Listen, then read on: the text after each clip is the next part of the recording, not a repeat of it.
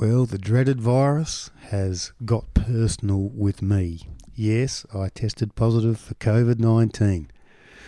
Good thing is, I'm still alive, as you can tell, and I'll hopefully kick on a bit longer yet. It certainly is a bit more than a bad cold, as many choose to believe. At least it was more than that for me. Seems like it has been that for quite a few other human beings around the world, uh, not just a bad cold, I mean. I'm not an alarmist kind of person. I've ended up in adult life being able to take a fairly broad view of most things. I don't seem to get too wound up about whatever crisis seems to come at us or be created for us by media outlets on any given week.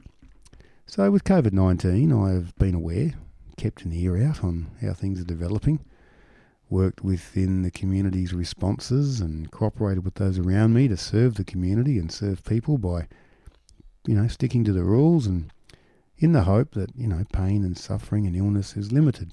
Seems to be the right thing to do. Of course, this awareness of the virus and, you know, a willingness to take advice on limiting its damage meant getting vaccinated. And I know for some reason I've had very little issue with that.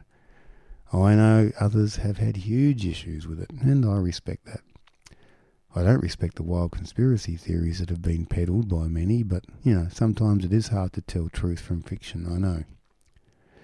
Anyway, I was on the couch for about four days, you know, with all the symptoms on the list that I didn't really want to have. Well, I had them. I hardly ever, you know, get put on the couch, as you say. So it was what it was a bit unusual. I suspect it will take some time too to sort of be myself again fully. I know from experience that serious illness or medical intervention, you know, can take some time to recover from. And I'm, I'm a heart patient. You know, it took it, you know, four to six months to, you know, really feel myself after that major medical intervention.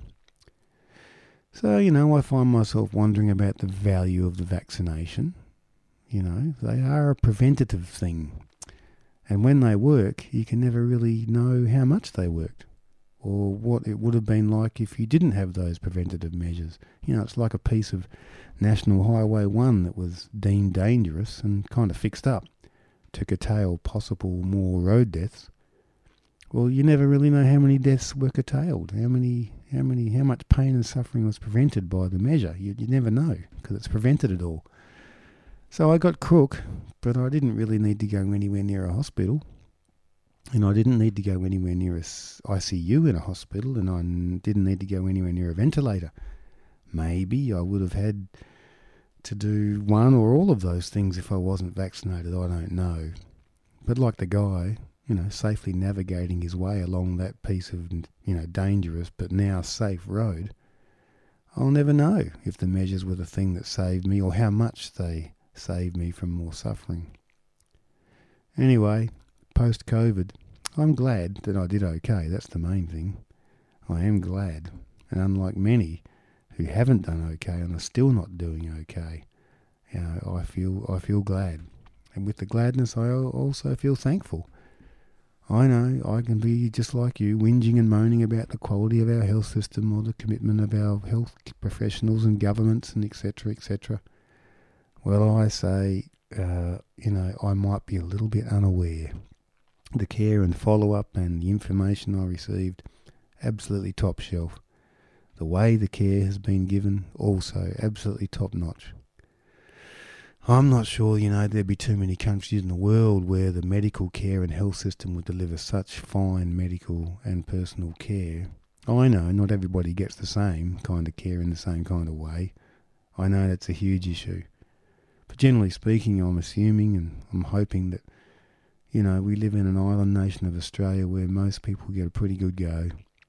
You could do a lot worse, I reckon. I guess our challenge is to avoid sort of selfishly bragging about that and or hoarding all the gifts we've been given to ourselves.